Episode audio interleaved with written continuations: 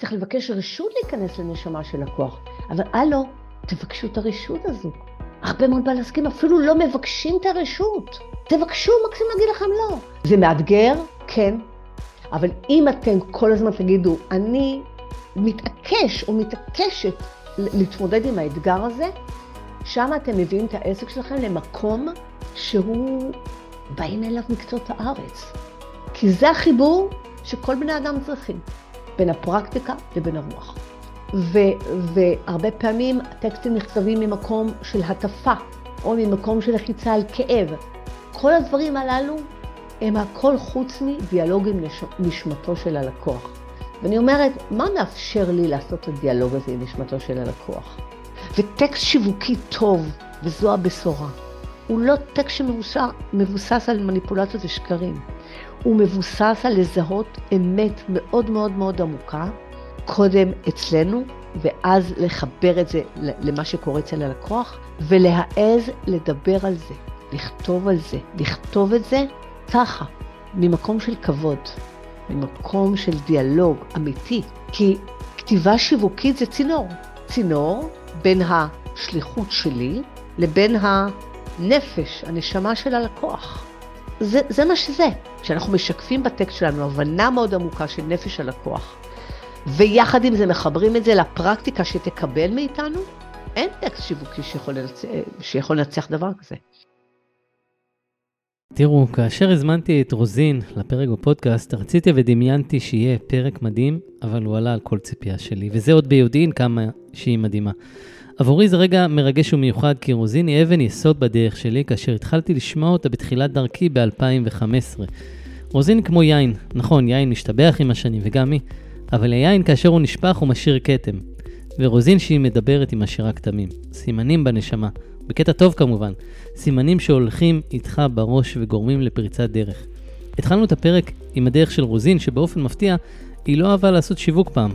אז למה רוזין רצתה לברוח מתחום השיווק ולא לחזור לכך בחיים, ומה כן גרם לה לחזור אחרי הרבה שנים? למה למוכר שעונים יש שליחות יותר גדולה מרופא ומטפל? איך אפשר להביא מסרים משמעותיים לחיים גם מבלי לשנות מקצוע? איך להביא את הנשמה שלנו לתוך העסק? ואיך לנהל דיאלוג עם הנפש של הלקוח? ואיך מביאים את ההתפתחות הרוחנית שלנו עם השנים בשילוב הפרקטיקה המקצועית. דיברנו גם על הפחדים שהיו לרוזין ביציאה עם מסר חדש שנולד להשפיע. מסתבר שגם אוטוריטה כמו רוזין פוחדת. רוזין אמרה, כתיבה שיווקית זה צינור בין השליחות שלי לנשמה של הלקוח. איזה משפט מהמם. אני חושב שהפרק הזה יגרום לנו להסתכל אחרת על הדבר הזה שנקרא שיווק, הדבר המעיק הזה והממוקד מטרה, ולראות את העשייה השיווקית כמסע בין נשמות. מה עוד עלה בפרק? מכירות ממקום של שליחות וביטחון ללא מניפולציות. קבלה עצמית שמאפשרת להיות משווק יותר טוב. לכתוב מלב אל לב, מהלב שלי ללב של הלקוח, בלי חרטולוגיה, כמו שרוזין אמרה. פרק של שעה עמוס בחיבור שבין כתיבה ונשמה. רוזין עם, עם שלל הדוגמאות שלה והניסיון הרב שיש לה, יודעת להוריד את כל הרוחניות הגבוהה לפרקטיקה ברורה והבנה שכלית שנטמעת בלב.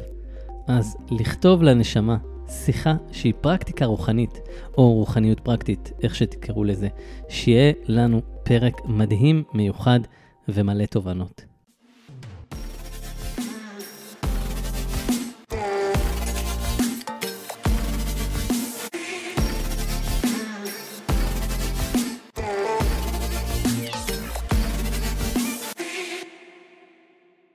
אז שלום לכולם, ברוכים הבאים לעוד פרק בפודקאסט עסקים ברוח היהדות, הפודקאסט שמביא את השילוב של בין העשייה העסקית הנכונה לבין החיבור לרוח מתוך המקורות היהודיים ואיך לשלב את שניהם וליצור עסק ככה שגם מצליח וגם בהלימה אלינו, לשפה הרוחנית שלנו. היום אני, אנחנו בפרק אירוח, אני ממש ממש מתרגש, כי בעיניי זה כזה איזושהי אה, סגירת מעגל מאוד מאוד גדולה. אולי לפני שאני אספר למה, אני פשוט אציג את האורחת המיוחדת שלי. אז שלום לך, רוזין רוזנבלום. שלום לך, שלומי יקירי. גם אני מתרגשת להיות פה, איזה כיף. איזה כיף, כיף גדול. מה שלומך בימים אלו? אה, ברוך השם, ברוך השם. הייתה לי קצת שפעת, סיפרתי לך בפטפוטי אה, המינגלינג שלה לפני השיחה, אה, אז אמרתי לך שאם יהיו לי מדי פעם שיעולים, אז מקסימום נוריד אותם בעריכה, אבל בינתיים ברוך השם בסדר. נהדר, נהדר.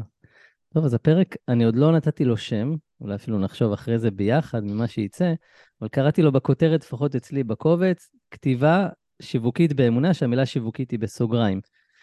שהמהות של הפרק, כפי שדיברנו עוד לפני, זה באמת להביא את מה שאת, מה שנקרא, המכשפה, מלכת האם, כל השמות הגדולים שהם את, בהקשר של הכתיבה השיווקית, ובאמת להכניס את הזווית היותר רוחנית, האמונית, וככה אני אשמח שנביא את זה בפרק. אמ, אני מכיר אותך, אני לא יודע אם סיפרתי לך אי פעם, אז שהתחלתי את דרכי ב-2015, שמעתי איזה וובינר שלך. וואו, ו... וואלה. כן, כן, ו... ומאז נדלקתי, ו... ואת עוד הרבה לפני 2015 כבר uh, הרוזין הגדולה.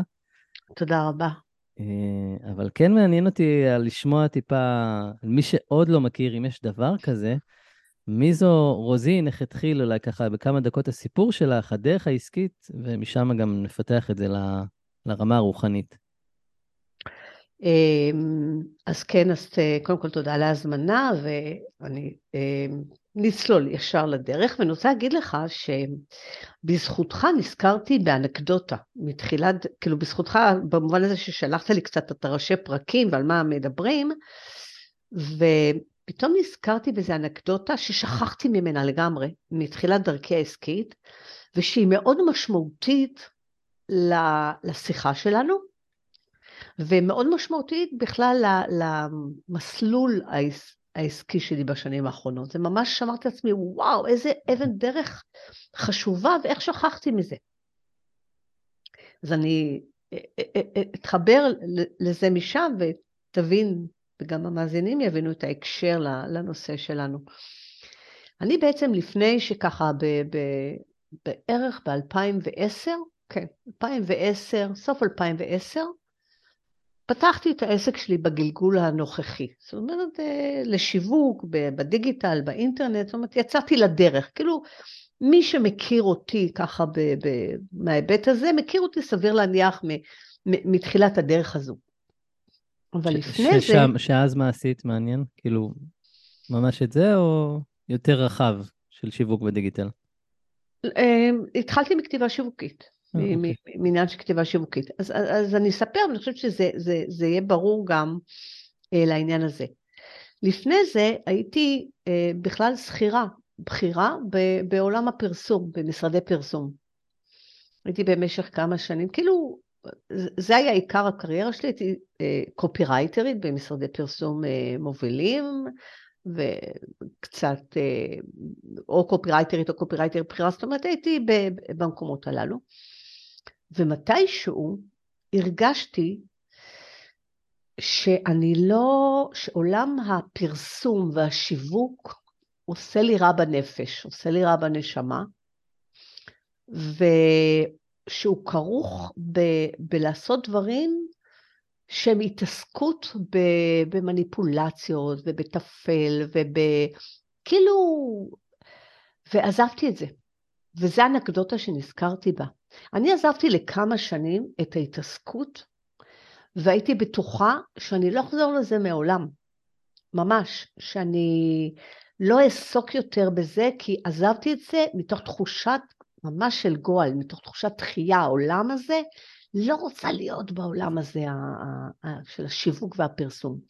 וממש, זאת אומרת, כשסיימתי לעבוד כשכירה וזה, אה, אה, פשוט עזבתי את זה, ממש.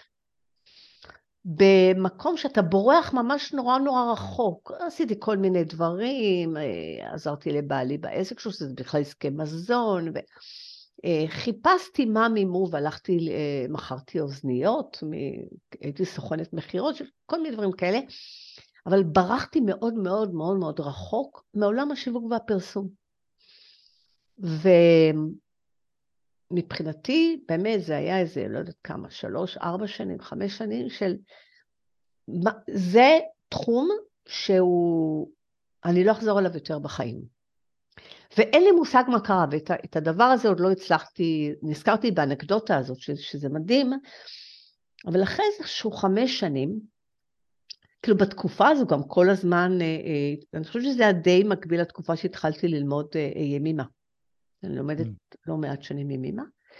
ו, ופתאום אמ, חיפשתי את עצמי, זאת אומרת, אמרתי, מה, אוזניות זה לא אני, ידעתי שאני מוכשרת בכל מיני דברים, ו, ומה אני עושה, ומשהו בי גרם לי פתאום אה, אה, הפעם לרצות להיות עצמאית בכל מה שקשור לשיווק ושיווק בדיגיטל ו- וכל זה, אה, וללמד שיווק, ואיכשהו, אין לי מושג למה, פתאום לא הייתה לי את החוויה של הדחייה העצומה שגרמה לי לברוח מכל זה לכמה שנים, אלא פתאום הייתה לי תחושה שאני הולכת לעשות את זה אחרת, ולא ידעתי עדיין איך זה יהיה האחרת הזה. זאת אומרת, לא ידעתי, זה לא משהו מאוד מאוד מובנה, הפעם אני אבוא לזה ממקום של שליחות, לא, זה יהיה סיפור יפה להגיד, אבל זה לא נכון. Mm. אבל הייתה לי ידיעה פנימית, שקודם כל, בא לי לחזור לתחום, שאני אוהבת אותו, אבל הייתה לי ידיעה פנימית שאני באה לזה ממקום אחר, לא ידעתי מהו המקום האחר, לא ידעתי, עוד לא נולד אז כל הדברים שאני מדברת עליהם, נולדנו להשפיע, זה לא היה בכלל אפילו בתודעה שלי.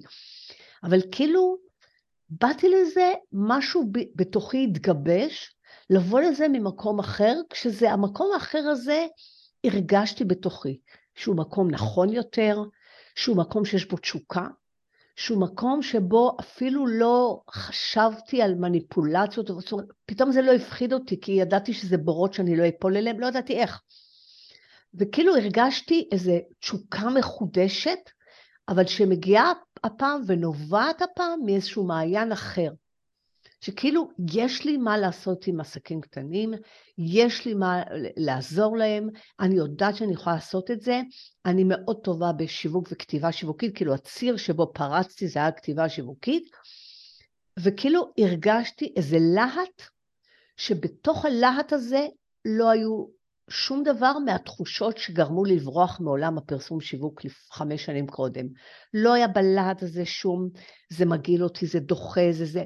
כאילו היה לי ברור שאני באה למקום הזה ויקראו בו דברים טובים. אני, באמת, אני לא יודעת אפילו איך להסביר את זה. זה... אז תראי, זה, רק מזה יצא ככה היזכרות בכל החיבור ממש, החדש הזה. ממש. מדהים. אני בחיים לא שמעתי, אני שומע אותך שנים ואני לא שמעתי את, ה, את הדבר הזה. גם אני, שכחתי את זה. כאילו, שכחתי את זה בשבילי, ברצף החשיבתי, הייתי פעם שכירה במשרדי פרסום, ואחרי זה הפכתי להיות עצמאית, אבל פתאום, אה, אה, כשניסיתי לחשוב לקראת התכנים, משהו הזכיר לי את ה...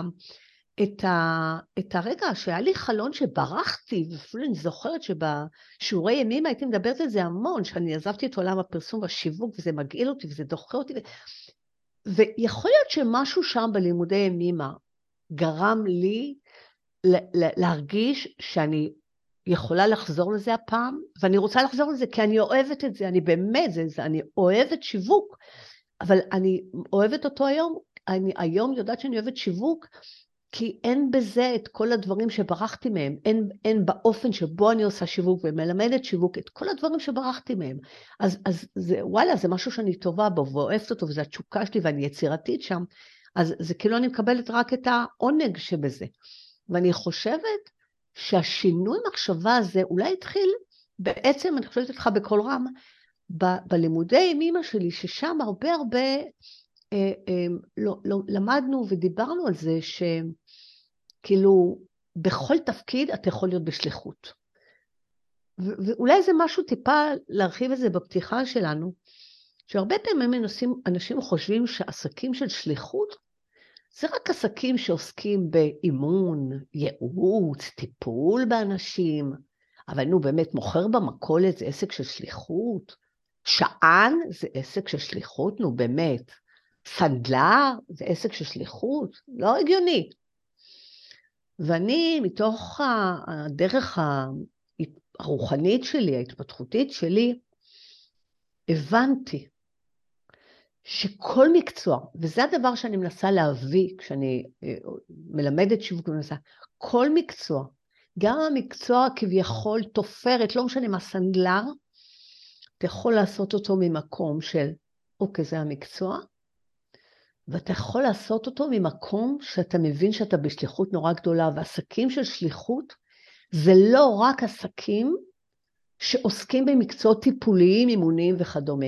כל מקצוע, ואני באמת אומרת, כל עסק, בכל תחום, כל דבר, אפשר למצוא בו את הנקודה ש, של לפעול בה מהזווית של השליחות. ואז מה שזה מכניס לבעל העסק באותו רגע, וואו, איזה חיוניות, איזה רעננות, איזה תשוקה, איזה... אני אפילו סתם אזרוק דוגמה עכשיו בשלוף, אוקיי? שען, מתקן שעונים. אתה יכול לגשת לזה ככה, ואתה יכול עם אתה שען להגיד, בעצם אני עוסק בזמן. אני עוסק במהות הזמן. אני בעצם, אמנם, ה, נקרא לזה התחפושת, שקיבלתי מבורא עולם, זה לבוא להיות שען, כי... וזה הבסיס, רגע, אני תכף אחזור לשען, אבל זה הבסיס של התפיסה שלי. שבורא עולם שם את כולנו כשליחים. אבל מה, העולם היה נורא משעמם אם הוא היה שם את כולם שליחים אותו דבר. כולם מטפלים ברקי, כולם אה, אה, שיווק דרך היהדות, כולם, זה היה עולם נורא משעמם. אז אני, בתפיסה שלי אומרת, מה שבורא העולם אמר לעצמו זה, כולם יהיו פה שליחים, כל נשמה שבאה לעולם הזה היא שליחה. רק כדי שהעולם יהיה מעניין, כדי שאנשים גם יוכלו לממש תשוקות שלהם, חוזקות שלהם, כישרונות שלהם, אז הבסיס הוא שכולם עוסקים בשליחות, אבל כל אחד יעשה את זה דרך כלי אחר, דרך תחפושת אחרת. אחד יעסוק בשליחות דרך עסקים ברוח היהדות, ואחרת תעסוק בשליחות דרך זה שהיא מטפלת ברקי, ואחד יעסוק בשליחות דרך זה שיש לו רשת של סופרמרקטים, ואחר יעסוק בשליחות דרך זה שהוא שען.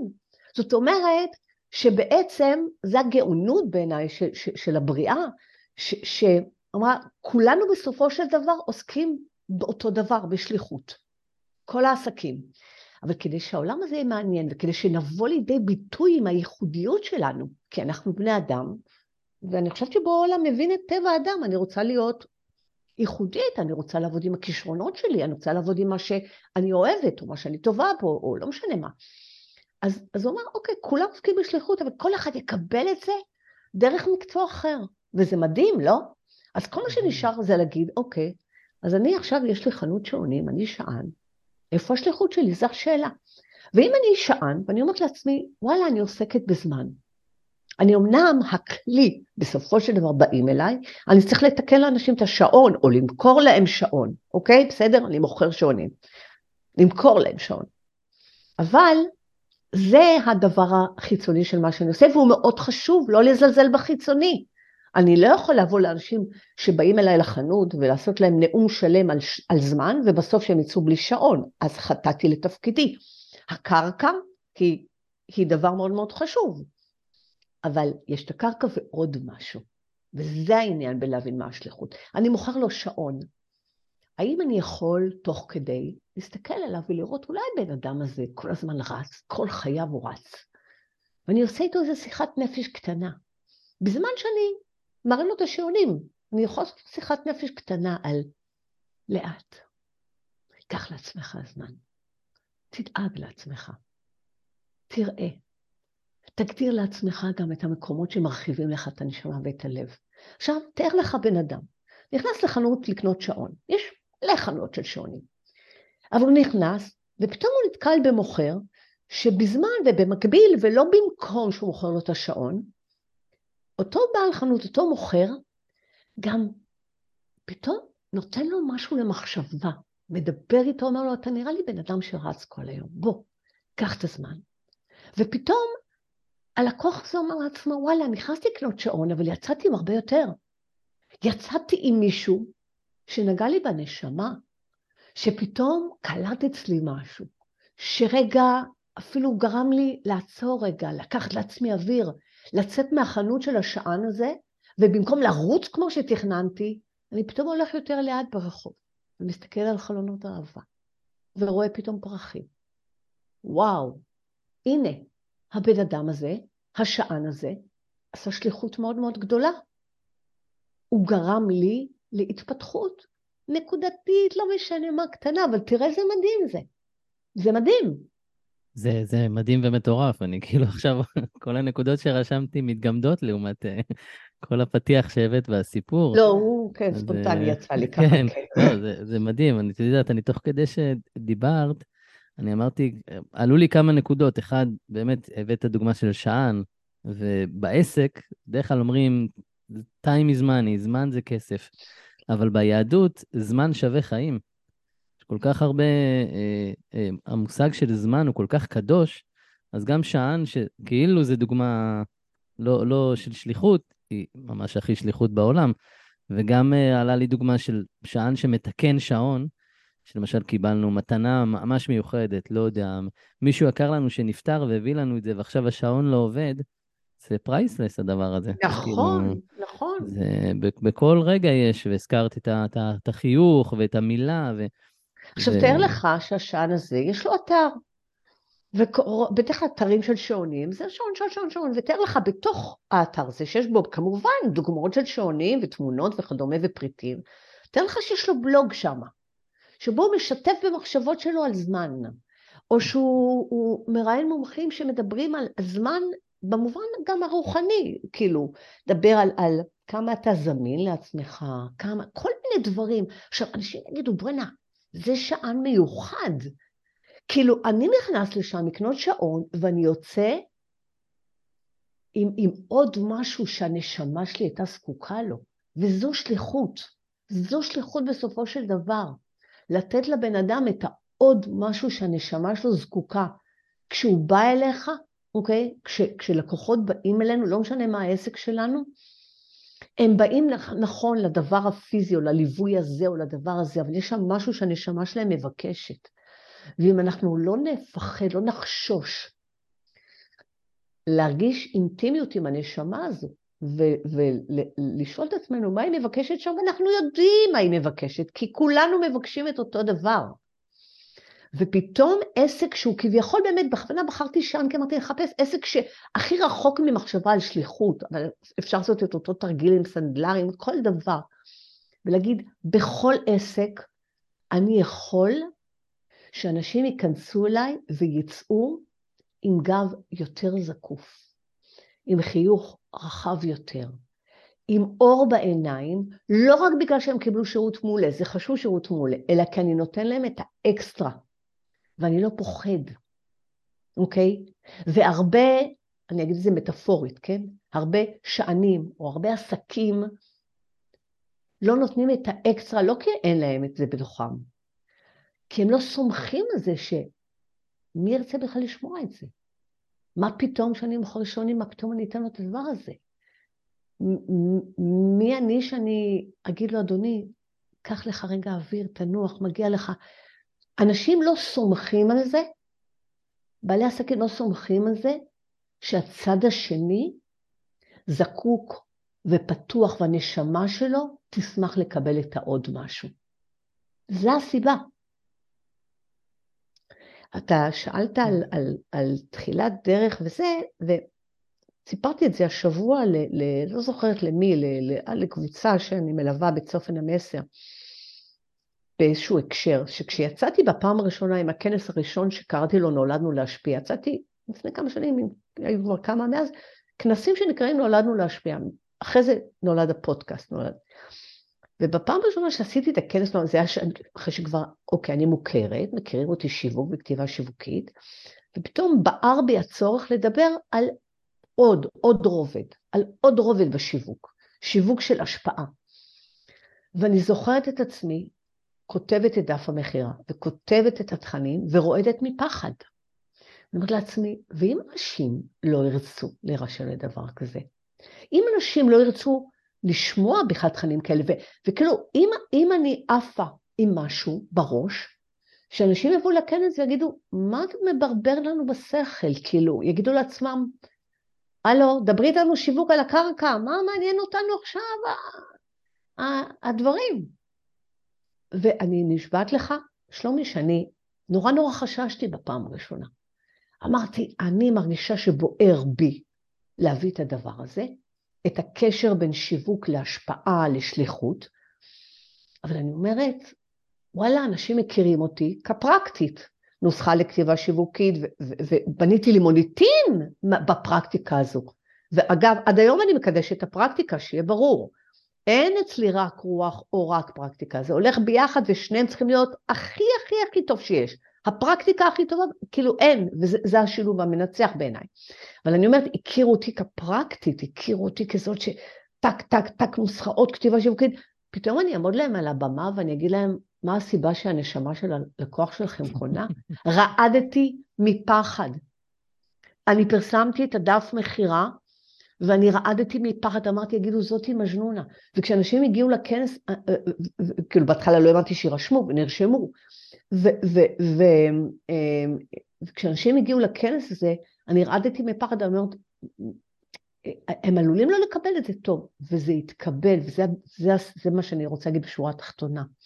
בצמאון גדול. בצמאון גדול, וזה מה שאני באה לחזק פה את האנשים שכאילו אומרים לעצמם, מי אני? כמו משה רבנו, מי אני? אני מגמגם, אני זה, אני פה. אז כולנו יש את האני מגמגם שלנו, זה לא הגמגום הפיזי, אני אומרת את זה מטאפורי, כל אחד יש לו את ה... מי אני? אני לא מספיק ראויה לדבר איתם על דבר כזה. הבן אדם בא לקנות עכשיו סנדוויץ' בקיוסק שלי, מי אני שאני עכשיו אחשוב שיש לי איזו שליחות להגיד לו משהו? וזה מתסכל, כי לכולנו יש איזה ניצוץ בתוך הנשמה שרוצה להגיד את העוד משהו, שמסתכל בעיניים של הלקוח שבא אלינו ורואה שם עוד משהו, אבל אנחנו לא רוצים להתפרץ. סליחה, נימוסים, לשמור. ברור שצריך לעשות את זה בנימוס, וברור שצריך לעשות את זה בצורה, מה שנקרא, מדודה. וברור שזה לא בא בהטפת מוסר. אתה, אם אתה לא מאמין בזה או אתה לא... זה לא מהמקום הזה בכלל. צריך לבקש רשות להיכנס לנשמה של לקוח. אבל הלו, תבקשו את הרשות הזו. הרבה מאוד בעלי עסקים אפילו לא מבקשים את הרשות. תבקשו, מקסימום להגיד לכם לא. תגידו, אדוני, תשמח לקרוא איזה פוסט שלי, או, או לקבל ממני, נכנס לחנות שעונים שלי, יש לי פה חוברות על, על, על, על, על זמן ב, ב, ב, ב, ומרחב, ו, ולהיות זמין לעצמך. הדפסתי, הכנתי לעצמי, יש פה חוברות, רוצה אחת? תבקשו, ת, ת, מקסימום. אבל תתפלאו כמה אנשים יודו לכם על זה. כי כולנו מסתובבים בעולם הזה, כשהנשמה שלנו מתפוצצת עד כדי כאב להגיד עוד משהו, לבטא את עצמה, לבטא את הכישרון שלה, לעשות דברים, וכאילו יש איזה לא נעים, אפשר, ברכות אפשר להיכנס לכל נפש ולקבל את הרשות הזו, ככה אני מאמינה. וזה התפקיד שלנו בשיווק, על שאלות רגע, שאני אחשוב מה עוד אני הולכת להגיד. אני פשוט לא רוצה לעצור אותך, זה, זה כן. כל כך uh, פילוסופי, אבל בקטע מדהים, זה כל כך uh, uh, באמת uh, מיוחד. וכאילו, אני, אני רשמתי פה כמה נקודות, ואני פשוט רואה שאת נוגעת בזה ברבדים הרבה יותר עמוקים. למשל, אחת הנקודות ששאלתי אותך, אז גם הבאת סיפור האישי. גם ככה חיברת איך זה בא לידי ביטוי בשנים האחרונות, מהמקום שהכירו אותך כיותר פרקטית. למשל, אני מכיר, אה, יש לך איזושהי, אה, אה, איך להוציא מיילים, ממש תבניות מיילים, כן. מייל אחד, מייל שני, מייל... ועשית את זה הרבה הרבה שנים בדבר כזה או אחר. וכשדיברת על הכנס נולדנו להשפיע, אז אני הייתי בו ב-2018, וזה הכנס, נרשמו כמה, היו איזה 400 איש לדעתי, בהאנגר, או לא זוכר איפה, גני התערוכה, אה, ואחד המשפטים שחקוקים לי מאז, אני לא יודע אם אני אצטט אותו נכון, אבל זה, העסק שלך, אה, גודל העסק לא נמדד על כמה הוא משפיע, כן. אלא כמה עמוק הוא משפיע, משהו כזה. אני אגיד את המשפט המדויק, כן. כי הוא בפתיח, הוא בפתיח של הפודקאסט נכון. שלי. אוקיי? וזה באמת משפט שנולד לי שם, ומה שמתי אותו בפתיח שלי. הגדולה שלך לא תלויה בגודל העסק שלך. וזה מסר שאני רוצה להגיד לכולם. הגדולה שלכם באמת לא תלויה בגודל העסק שלכם. לא משנה גם אם העסק שלכם קטן, יכולת ההשפעה שלכם היא עצומה, יש בכם גדלות, לפעמים הרבה, בכולנו, הרבה יותר ממה שאנחנו מכירים בה אפילו, ו, אה, וכשאנחנו לא, כשאנחנו מרשים לעצמנו לפעול מהגדלות הזו, אנחנו מגלים כמה זה גם מייצר תוצאות בפועל, פרקטיות. ואני רוצה לדבר רגע על הפרקטי, זה נורא נורא חשוב. כן. אוקיי? כי, ואני אגיד את זה, אני, אני בוררת את המילים שזה חלילה לא יישמע שחצני, אבל זה, זה מסר שחשוב לי להעביר. אני בתחושת בטן חושבת שיש כמובן הרבה סיבות להצלחה, וזה כמובן, הכל בא מלמעלה, זה ברור. וכשאני מנסה לחשוב רגע לנתח, אוקיי, מה, מה מייצר אצלי את ההצלחה הגדולה? אני חושבת שזה שאני מתעקשת כל הזמן להיות גם בפרקטי, גם בקרקע וגם ברוח, וזה אפשרי. זאת אומרת, אה, שאם באתי הרי מהפרקטי, ואז הוספתי את, ה, את הרוח, והרבה פעמים בעלי עסקים כשהם, ואני אומרת את זה לא שיפוטי, אני מתארת סיטואציה, שמגלים את הרוח, פתאום או מתקרבים לבורא עולם, או, או, או התפתחות רוחנית גם מהיבטים לא רק של יהדות, שמגלים את הכלים הרוחניים, הרבה פעמים הנטייה היא להישאב אליהם, ללכת אליהם נורא נורא לקצה, ו, וקצת להמעיט בערכה של הפרקטיקה, בערכם של הכלים המעשיים, תכלס, הנה תבנית, ככה כותבים אימייל, אוקיי? אה, אה, יש נטייה להישאב לקצה השני. ואני כל הזמן זוכרת, אחד, אחד המשפטים המדהימים מלימודי ימימה, כל עלייה עולה מן המעשים על הקרקע. זאת אומרת, אין עלייה רוחנית שלא קשורה למעשים על הקרקע, לתכלס.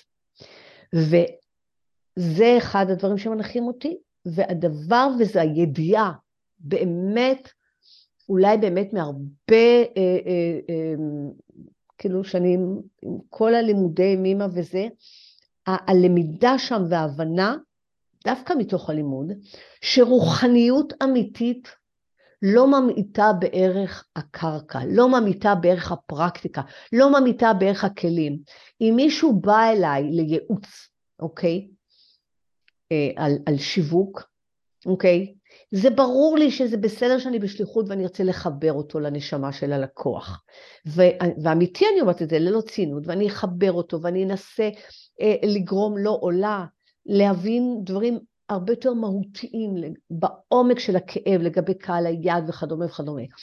אבל אני יודעת שאם אותו לקוח שבא אליי, אותו בעל עסק שבא אליי, בסוף יצא, כשאולי הוא קיבל, וואו, השראה, ועולמות גבורים, וחיבור, אבל הוא הולך הביתה, והוא לא יודע תכלס איך אני זה. אני יודעת שלא עשיתי לו טוב. כי הכלים הפרקטיים, אוקיי, וזה אולי סימן אזהרה, שאני רוצה להגיד להרבה בעלי עסקים שמחוברים לרוח.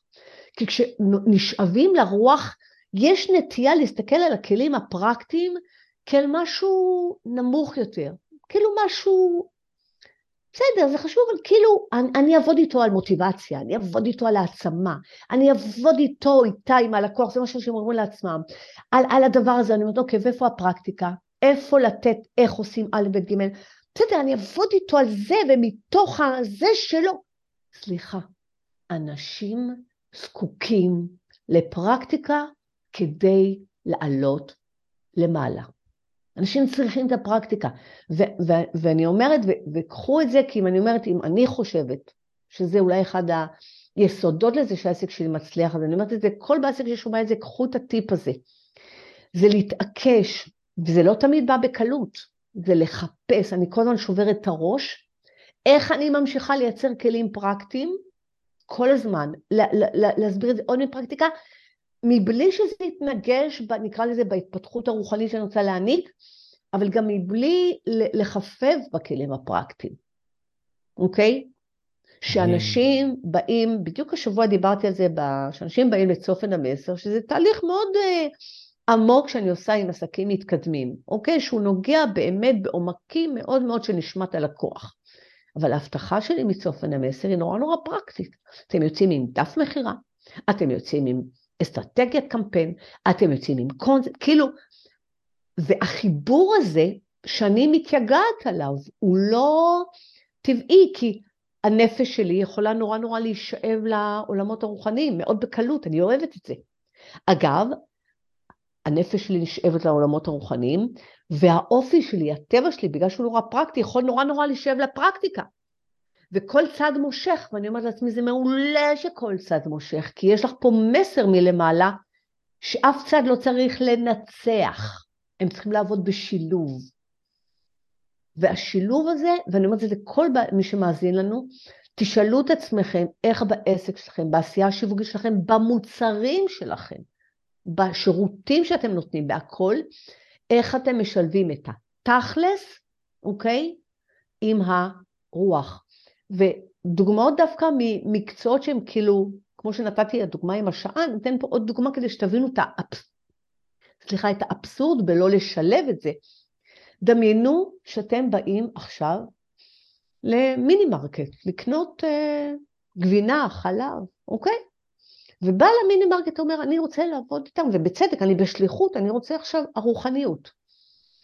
אז הוא מדבר איתכם על, על באמת, על, על, על מזון כמזון לנשמה, ואני אומרת את זה אולי טיפה בהומור, אבל הוא מדבר איתכם על דברים חשובים.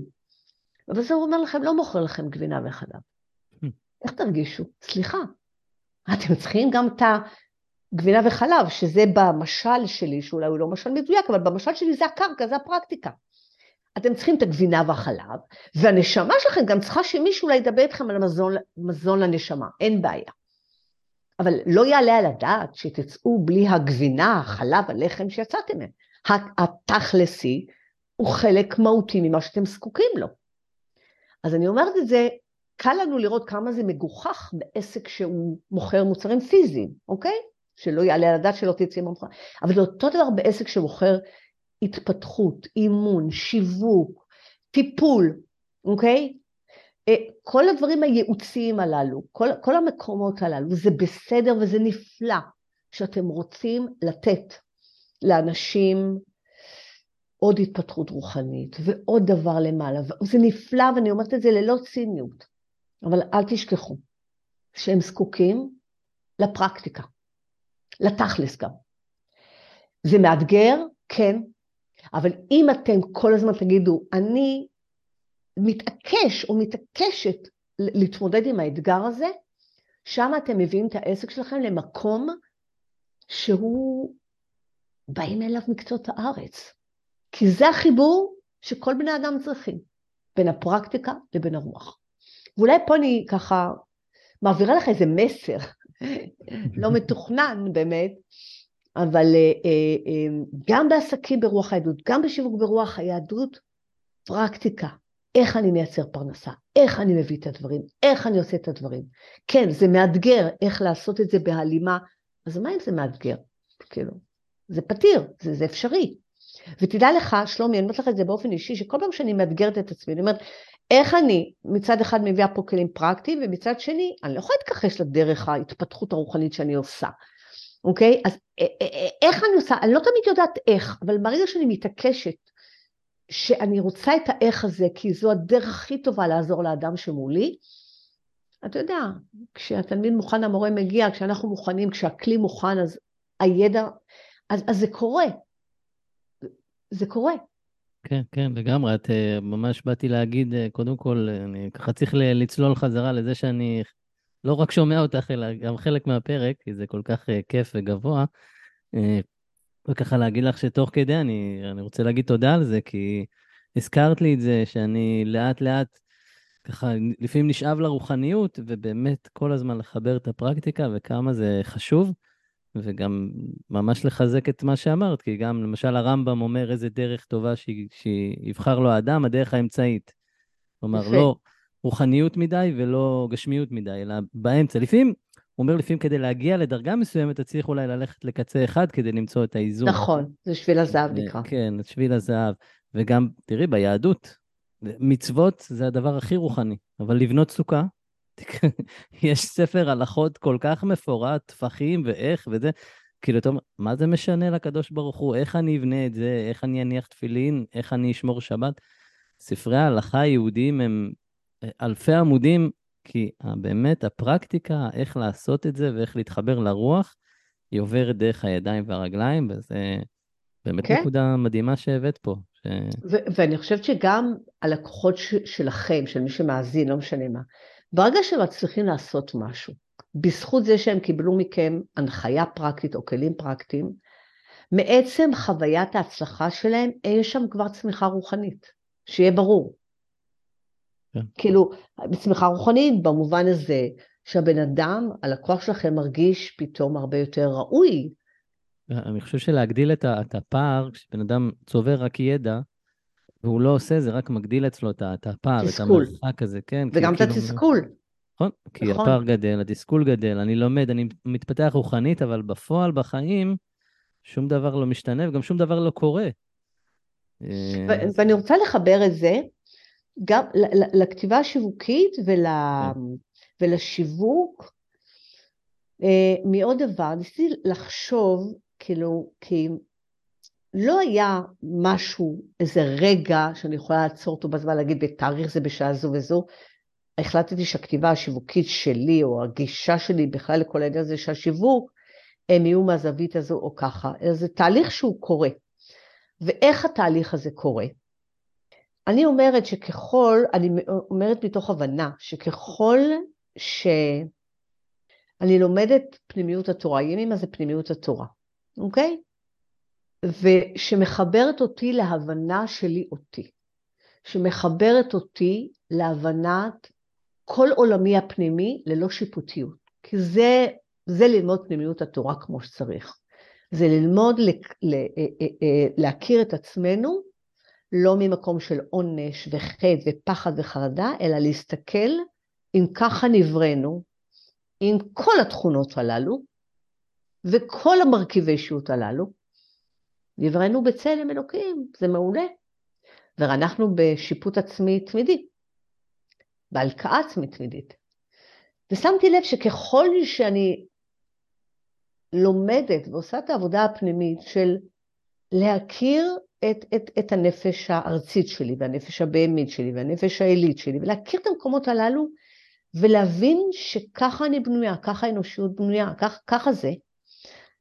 ככל שאני מקבלת את זה אצלי, זה הופך אותי לאשת שיווק טובה יותר, כי אני, ברגע שאני רואה את זה אצלי, ללא שיפוטיות, ויכולה לקבל את זה, אז זה מאפשר לי לקבל את זה גם כשאני באה לכתוב טקסט ללקוחות שלי.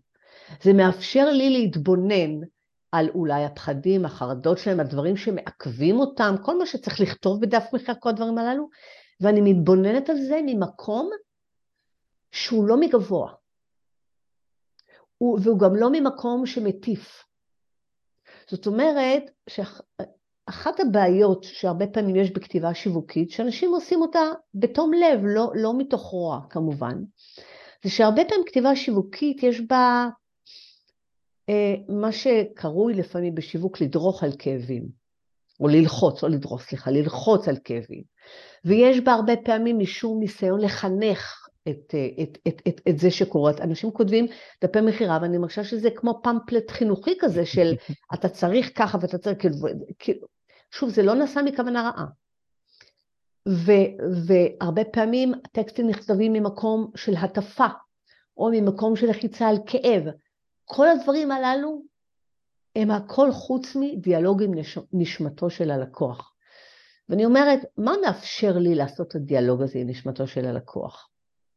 זה לא מתחיל בכישרון כתיבה, המון אנשים חושבים, זה, יש לי כישרון, אין לי כישרון. אני אומרת, לא, לכולנו יש כישרון להרגיש. זה הכישרון. לכולנו יש כישרון להתחבר לנשמה שלנו, אוקיי? זה הרבה הרבה הרבה לפני כישרון כתיבה. ואני אומרת שמה שמאפשר לייצר כתיבה ממקום אחר, זה קודם כל קבלה עצמית. מזה זה מתחיל. עכשיו, שלא אנשים יקנאו בי עכשיו ויגידו רוזיני בקבלה עצמית מושלמת. לא. תהליך של קבלה עצמית הוא תהליך לחיים. לחיים, אוקיי? רובנו אם לא כולנו, עוברים מסע חיים שלם עם המאבק עם המקומות היותר אפלים שלנו, שאנחנו מתביישים בהם, המקומות המבישים, המביכים, המקומות של זה, אני רוצה להיות יותר צדיקה, הוא רוצה להיות ככה, המקומות האלה שבהם יצאתי אגואיסטית וקמצנית, אנחנו כולנו מנהלים דיאלוג חיים עם המקומות הללו, שלפעמים הדיאלוג הזה הוא אלים, בתוכנו, הוא אלים, הוא מלווה בהלקאה עצמית, בתחושה של חטא, בתחושה של אני לא ראוי או לא ראויה. וכשהדיאלוג הזה אלים בתוכנו, אנחנו לא מכירים דיאלוג אחר.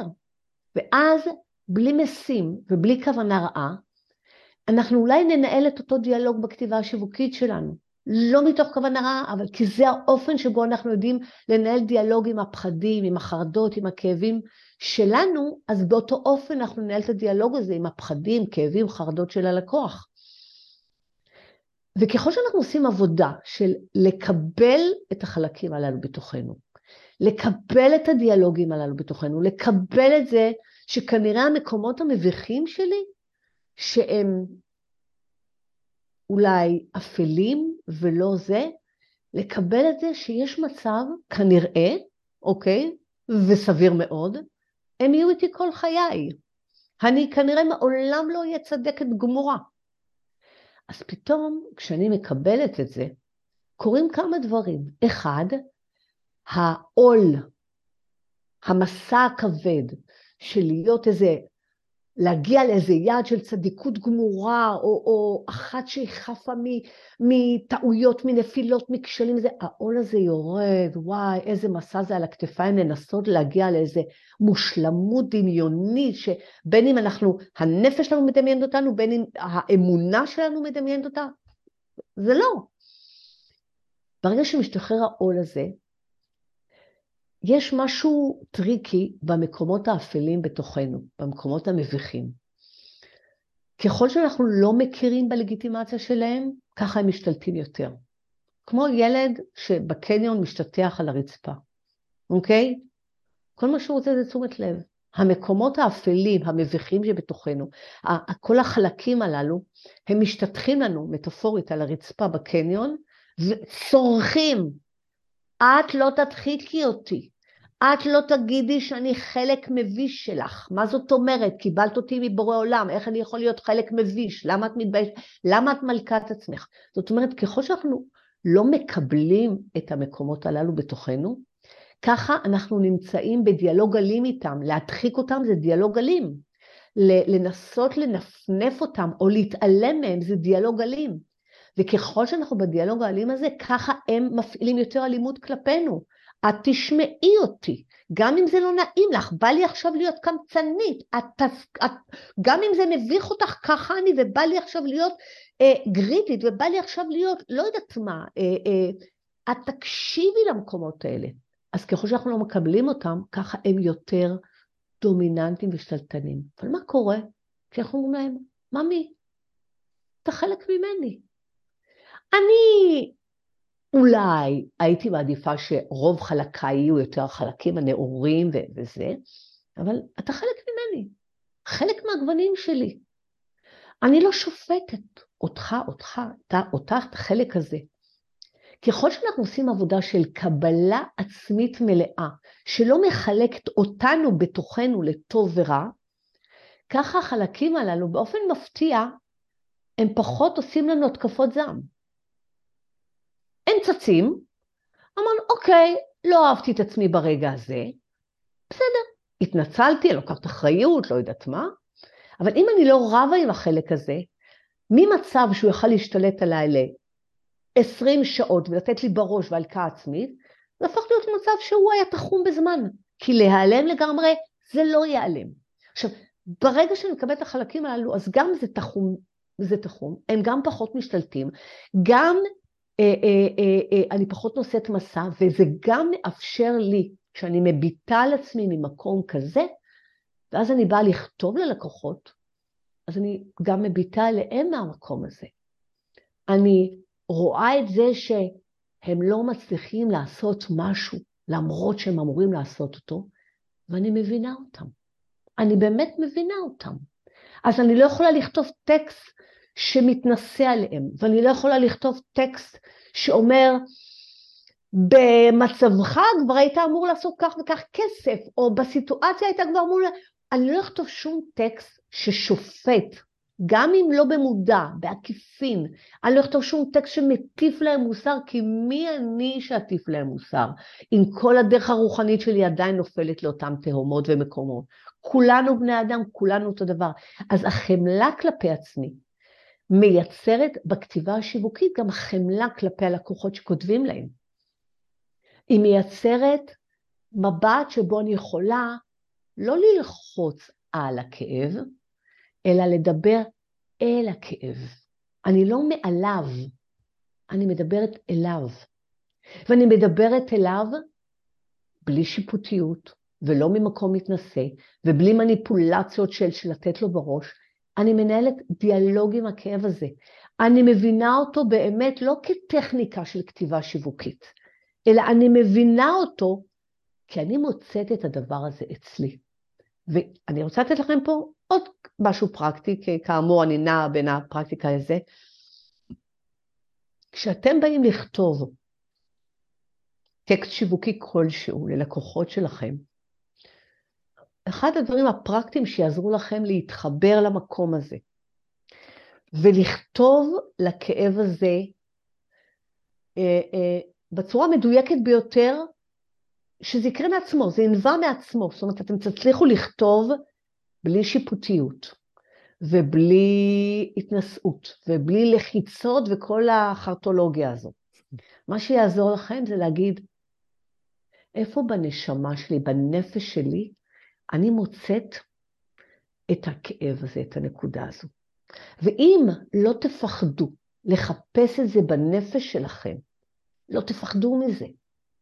ולהתבונן בזה בנפש שלכם ולהבין את זה שאתם תקועים, ולהבין שגם אצלכם זה קיים, הטקסט ייכתב מעצמו בצורה הרבה יותר חומלת וגם ישירה. אתם לא תהססו לדבר על העניין, על המהות של הדבר, כי כתיבה שיווקית זה לדבר על הדבר, זה לדבר על העניין, זה להוביל למכירה, זה לא סותר.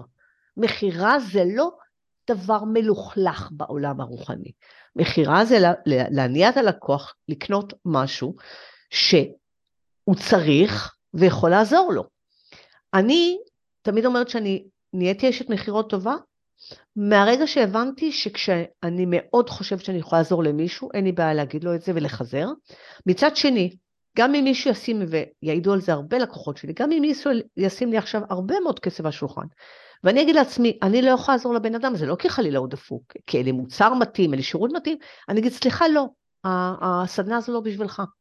בגלל שאני לא יודעת, שאני לא חוששת להגיד לבן אדם, הסדנה הזו לא בשבילך, לא משנה כמה הוא רוצה לשלם עליה, אז כשזה כן בשבילו, אין לי גם שום היסוס להגיד את זה. כי אני לא במשחק של המניפולציות, וזה המקום להיות בו כולם.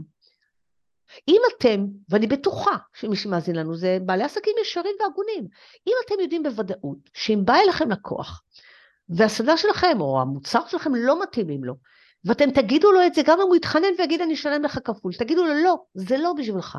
אם אתם יודעים את זה בוודאות, בעומק לבכם, אז באותה ודאות אתם צריכים לדעת שאם בא לקוח, והעסק שלכם והמוצר שלכם או השירות שלכם מתאים לו, אין שום בעיה להגיד את זה ולא צריך על זה מניפולציות. להגיד, אני יכול לעזור לך. אני יודע איך לעזור לך. הנה, ככה וככה וככה וככה. אני מאוד רוצה אותך כלקוח. אנשים נורא פחדים להגיד את זה. אני נורא אוהבת להגיד את זה. כשמישהו בא לצופן המסר ואני רואה מוצר פצצה ואני אומרת, וואי, אני יודעת מה אני אעשה איתו בצופן המסר, אני אומרת את המשפט, אני מתה לעבוד איתך. ככה אמרתי למישהי האחרונה שהצטרפה לצופן, אמרתי, אני מתה לעבוד איתך. זה, זה ממש, אני כבר יודעת מה אני הולכת לעשות איתך. זה, זה מרגש אותי, אני רוצה אותך בפנים. אבל זה לא משפט שנאמר כלחץ, כמניפולציה, זה משפט שמבטא באמת את מה שאני מרגישה. ככה תדברו עם לקוחות וככה תכתבו, הרי כתיבה שיווקית זה כמו דיבור שיווקי. ככה תכתבו.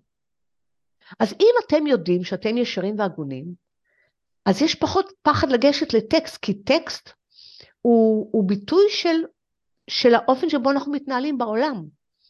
ואם אתם בעולם, סביר להניח, לא תראו מישהו פצוע ברחוב ותלכו ללחוץ לו על הכאב, אז אין סיבה שתעשו את זה גם בכתיבה השיווקית שלכם. כאילו, אתם לא תעשו את זה. אתם לא זקוקים לטכניקה הזו. אתם רוצים לנהל דיאלוג עם הנפש שלו, לנהל דיאלוג עם הכאב. ואני אגיד עוד משהו. כשאנחנו מכירים בתוכנו, כשאנחנו, נתתי לכם טיפ, לחפש בנפש שלכם את הכאב הזה. ואם הוא לא קיים, אוקיי? אני אתן דוגמה. בסדר, שלומי? תן דוגמה אני- מה אני- עושים אני כשהוא תוך- לא קיים. תוך כדי שאת מדברת, אני חוקר את הנפש שלי, בגלל זה אני בשקט את זה. ממש אז אני מדהים. אתן דוגמה ל- ל- למצב שלא קיים, אוקיי? נניח, לחשוב, בכוונה דוגמאות, אני בכוונה תמיד מחפשת דוגמאות הלא שגרתיות שכולם מכירים, מאמן, מטפל וזה וזה, כדי, כי זה פותח את הראש ל, ל, ל, לכל הכיוונים, אוקיי? נניח דוגמה, בסדר? מישהו שהוא, אני ממציאה עכשיו, מורה לגיטרה לאנשים אה, מבוגרים. כאילו לא ילדים בני חמש או שש או שבע, אלא מורה אה, אה, אה, לגיטרה, אוקיי? אה, אנשים כאלה שתמיד חלמו לנגן ליד המדורה ולא עשו את זה, אוקיי? ואז נניח אני אומרת לאותו בעל עסק, לאותו מורה לגיטרה, תחפש את הכאב הזה אצלך. אז הוא יגיד לי, תשמעי, אני לא, אף פעם לא חלמתי, לא היה לי חלום כזה של לנגן בגיטרה, יש לי חנות של גיטרות, אתה יודע מה? חנות של גיטרות. יש לי חנות של גיטרות, ואף פעם לא אה, אה, אה, אמרתי לעצמי, אני רוצה אה, לנגן בגיטרה ליד המדורה, זה לא חלום שקיים אצלי, אז איך אני אמצא את הכאב הזה אצלי? אז בואו נעשה תרגיל, אוקיי? יאללה, אני אני איתך. תשאלו את עצמכם, תשאל את עצמך. כן. הרי לא באמת חלמת שנים לנגן על גיטרה, נכון? אז אתה לא, אנחנו לא רוצים שתרמה בטקסטים שלך, אבל תחפש אצלך את אותו סוג כאב, את אותו שורש כאב. האם, מה במשך שנים אולי רצית לעשות ולא עשית, ועכשיו אתה אולי מרגיש שזה אולי מאוחר מדי, או מפוספס מדי, או מביך מדי, או לא נעים להגיד את זה. לכולנו יש דבר כזה בנפש, לא? בטח. אז אני אומרת, זו עוד דרך למצוא להתחבר לכאב של הלקוח. אם אתם לא חוויתם את הכאב שלו, לא מכירים אותו, אל תמציאו, אבל תגידו לעצמכם רגע, מה השורש? מה השורש בזה שהבן אדם שנים חלם לנגן ליד המדורה ואולי היום הוא בן 30-40 וזה? מה, מה, מה קורה לו בנפש? איך אני אדע מה קורה לו בנפש כדי לכתוב טקסט שמנהל דיאלוג אמיתי עם הכאב שלו, עם הנשמה שלו? אני אחפש אצלי בנפש משהו ששנים אולי חלמתי לעשות, ושעכשיו מביך. עכשיו, ברגע שאני מוצאת את זה אצלי בנפש, פתאום, וזה הטיפ השני שרציתי להגיד לכם, ברגע שאתם מוצאים את הנקודה המקבילה אצלכם בנפש, פתאום הטקסט השיווקי שלכם מקבל ממדים מורכבים ומרתקים. וזה לא סתם איזה טקסט שטחי. שנים חלמת לנגן על גיטרה, אז הנה בוא עכשיו. לא. פתאום כשאתם מוצאים את זה אצלכם בנפש, אתם באומץ מסתכלים על זה אצלכם ואומרים, רגע, אבל בגילי, עכשיו לעשות את מה שאני רציתי לעשות שנים, לא נעים. ומה? ומה יגידו השכנים, המשפחה, החברים? תסתכלו עליי. בגילך את עושה את זה? ואז אני אצטרך לעשות את זה ממש ממש טוב, כי אם זה לא יצא לי ממש ממש טוב, יגידו, גם בגילה הלכה זה, גם עשתה צחוק מעצמה, וגם בסוף זה לא... כאילו, עכשיו, ברגע שאני מוצאת בנפש שלי את הכאב הזה, ואני באומץ מסתכלת על כל המורכבות שהכאב הזה מביא לי, את כל ה... אה, אה, את ה... אני מבינה את המורכבות של ההחמצה, של הפספוס בתוכי, אני יכולה לדבר עליה בטקסט שלי, בדיוק באותה מורכבות, ואז, ואין מצב שאני גם אלעג לו, או אדבר על זה בהתנשאות, כי אני רואה כמה זה כואב אצלי, כמה פחדים, אוקיי, זה מביא אצלי, כמה אני אומרת לעצמי, אולי זה כבר מאוחר, אולי זה כבר אבוד, הייתי צריכה לחשוב על זה פעם, לא עשיתי. רוזין, תוותרי על החלום שלך. מה, אני בגילי אתחיל לעשות את זה? אנשים יגידו, משבר גיל, זה פתטי. בג...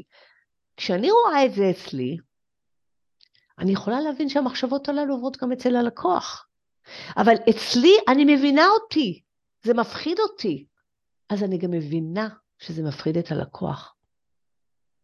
ואז אני אדבר לזה ממקום שהוא לא קלישתי, הוא לא סיסמאות. שנים חלמת, טה-טה-טה-טה-טה-טה, לא. אני אנהל עם זה דיאלוג, אני אגיד, יכול להיות שאתה חושש שזה פתטי בגילך. ובכלל אתה אולי חושש שתגיע למדורה, ופתאום, אה, הנה, הוא חיים, זה פתאום שולב גיטרה בגיל 45, מה קרה לך, משבר גיל? יש כאלה שמתגרשים, אחד הולך ללמוד נגיל, לא יודעת מה. כאילו, אני פתאום אמצא את הטקסט שמדבר אמת. וטקסט שיווקי טוב, וזו הבשורה. הוא לא טקסט שמבוסס על מניפולציות ושקרים.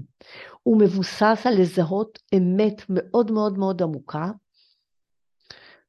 קודם אצלנו, ואז, ואז לחבר את זה למה שקורה אצל הלקוח, ולהעז לדבר על זה, לכתוב על זה, לכתוב את זה ככה, ממקום של כבוד, ממקום של דיאלוג אמיתי.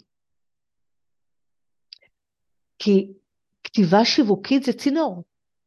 צינור בין השליחות שלי לבין הנפש, הנשמה של הלקוח. זה, זה מה שזה. וכשמבינים את זה, אז אנחנו מבינים שבואנה, יש בטקסט שלי אחריות נורא נורא נורא גדולה. כן, אני רוצה לייצר מכירות, וכן, בטקסטים השיווקיים שלי, אתה מכיר דפי מכירה, יש את הפרקטיקה, את התכלס, אוקיי? מה נלמד, מה תקבלו, איזה תבניות, איזה נוסח, כי אמרתי, הקרקע חשובה. כן. אבל כל המילים שמסביב, נכון, יש הרבה פעמים את הטקסט המקדים הזה של הכאבים, כל, כל הדבר הזה, הממבו ג'מבו הזה, כן, אוקיי? כל השאלות, נמאס לך ש...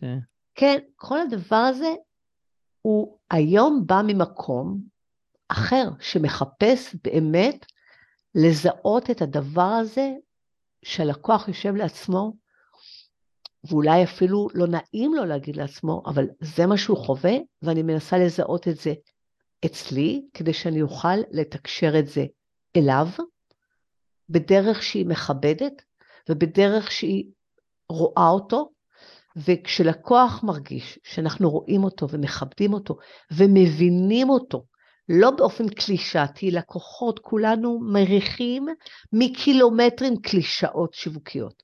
כשלקוח מרגיש שאנחנו באמת מבינים אותו, ההנאה לפעולה אחרי זה, היא, היא קורית מעצמה כמעט, היא קלה. במיוחד אם אחרי זה זה מחובר לפרקטיקה של מה ניתן לו, מה נלמד אותו, או מה נעשה איתו בתהליך, או לא משנה מה. כשההבנה מאוד עמוקה, כשאנחנו משקפים בטקסט שלנו הבנה מאוד עמוקה של נפש הלקוח, ויחד עם זה מחברים את זה לפרקטיקה שתקבל מאיתנו, אין טקסט שיווקי שיכול לנצח, שיכול לנצח דבר כזה. וואו, אני כאילו, אני צריך רגע לרדת מהענן. כן, אני מסתכלת על הזמן, ווואי, רשמתי לי מלא מלא מלא דברים. כן. ויש כאילו עוד אה, משהו חשוב ככה, כי אנחנו באמת, אני, הזמן פשוט עף, עוד רגע שעה. עף, כן. ו- אבל אני מסתכל לפחות על הנקודות שאני רשמתי שלא הייתי צריך להגיד אותן, או לשאול אפילו, כי זה פשוט התחבר. למשל, רשמתי, בואו נדבר על אה, ככה בידול כזה טכני, כי אומרים בידול לעומת חיבור, והבאת את זה ממש, לדבר ל- ללב ולא לכאב, את אמרת לדבר אל הכאב. שזה מדהים גם המילה לא ואל, היא מתחלפת. כן. המהות הרוחנית של הכתיבה, כל הסיפור, כן, ממש שזרת את כל הנקודות שאמרתי שאני אשאל או, או הובילה שם, וככה הובלתי את זה, כן, זה קרה בספונטניות אה, נשמתית. אני אפילו רשמתי לי, אולי לקרוא לפרק, לכתוב לנשמה, עוד אולי נדסקס בינינו על שם הפרק, אבל אה, תשמעי, זה פשוט דברים מטורפים, וחיברת בסוף הכל לאופן פרקטי. זה באמת אה, המהות שרציתי להביא, והיא מהות כל כך גבוהה, מאשר לכתוב uh, בתבניות ולכתוב כי זה מה שהלקוח צריך לשמוע כדי לקנות. אה, ממש... Uh, תודה רבה. כן, אני, אני, עבר לנו הזמן, וגם מה שלא הספקנו, כנראה מה שהספקנו זה מה שהיה צריך להיאמר היום. כן. וזה הכל שם. כן, לגמרי. אם יש איזה עוד נקודה שרצית להביא, שרשמת, אז בטח, מה זה... אמ, לא, כאילו, אתה יודע, קשקשתי לי כל... אה, אמ, לא, אני חושבת שאת הדברים המהותיים שרצינו לדבר עליהם, אני חושבת שהם, תסתכל אה, במה שרשמתי, אני חושבת שיש לנו את זה. כאילו, כל נקודה אחרת זה להיכנס עכשיו לעוד העמקה. כן. לא, יש לנו את זה, אני חושבת. טוב, אז מדהים. אז תראי, רוזין, אני גם תוך כדי השיחה הבנתי עוד יותר, אני נגיד למשל על המהות של צופן המסר, כי צופן המסר בשם שלו נשמע לכאורה ברמה השטחית, שהם מגלים את המסר היותר מדויק לך. ובעצם יש פה בכלל תהליך לנשמה, כאילו זה הצופן. זה גם וגם. אבל כן, זה כן, בדיוק גם- העניין. ברור, זה גם זה וגם. גם אבל- הצופן של הנשמה של הלקוח, כן. וגם מתוך זה מתוך זה להבין מגיעים. באופן, כן. אני לא אני לא אשתמש במילה שטחי, אני אגיד במילה פרקטי, אוקיי? לגלות באופן פרקטי מה הקונספט, מה המסר שלך וכדומה, כן. כן, כן, אבל זה מתוך הנשמה, וזה באמת הדבר הגדול. וככה, לקראת סיום, יש אה, ככה משהו שאת, אה, לא יודע, רוצה להביא, מה שנקרא לשווק יותר אולי תכלסי. אני יודע שאפשר למצוא אה, אותך. לא, לפודקאסט שלי בדיוק, שיחפשו אותי. רוזין רוזנבלום בפייסבוק, ברשת, אה, אה, והפודקאסט שלי בכל פלטפורמות הפודקאסטים נקרא נולדנו להשפיע, אז מוזמנים להאזין, אוקיי? יש בו המון גם פרקטיקה שיווקי, וכמו תמיד, מחובר, גם תכל, הרבה תכלס והרבה חיבור ל, ל, ל, ל, מעל התכלס. אה, אה, זהו, נכון? כן. והפינה אולי הכי הכי אה, מדהימה שבשנים האחרונות, שזה סיבוב על המטאטא, ששם את לוקחת ממש באונליין ייעוץ נכון. של שעה. אה, אני עברתי את זה ואני אחד הפרקים, וזה- ואני לא מפספס את הפרקים האלה, כי זה ממש להיכנס ב live למה שקורה, וזה, וזה כן. מדהים. ובאמת, גם זה צבר אה, תפוצה. כן, ו- ברוך השם, ברוך מדהים, השם. כן, זה, זה. במסגרת הפודקאסט נולדנו להשפיע. אה, אה, אני לוקחת כל פרק בעל עסק אחד או בעלת עסק אחת, וממש אה, אה, אה, מייעצת על דילמה שיווקית עסקית שיש. אה, אה, זה- וזה, ברוך השם, זה זוכה להצלחה מאוד גדולה, גם מצד הביקוש לעלות לסיבוב על המטאטא הזה, וגם מצד ההאזנה של זה ומה שזה עושה. תודה לאל. ממש, ממש ככה. אה, אז רוזין, קודם כל תודה על הזמן שלך, ותודה על, ה, על הדברים המופלאים שהבאת. אני כאילו ציפיתי שיהיה מדהים, ולא ידעתי עד כמה. וואי, תודה לך, ממש. שלומי. אתה כל כך אה, מהמם, באמת, אתה עושה שליחות מאוד גדולה, ואני מאוד אוהבת את, ה, את המסע שלך, את החיפוש שלך, את החקירה שלך, את הכנות הפנימית שלך. זה פשוט תענוג לראות את זה, ממש. תודה, תודה רבה. אה, ותודה ל, ל, לכולם, מי ששמע עד לכאן והאזין, אני מקווה שבאמת אה, קיבל ככה גם את הכלים של החיבור, לכתוב לנשמה ולכתוב באמת מתוך המהות הפנימית, וגם לקחת את זה בפועל לעסק ולייצר בסוף אה, יותר מכירות ויותר הצלחה ויותר באמת להגדיל את העסק. אז שוב, תודה לך, רוזין. תודה ו- לך ולכם, בעזרת השם, אה, נתראה בפרקים הבאים. בעזרת השם.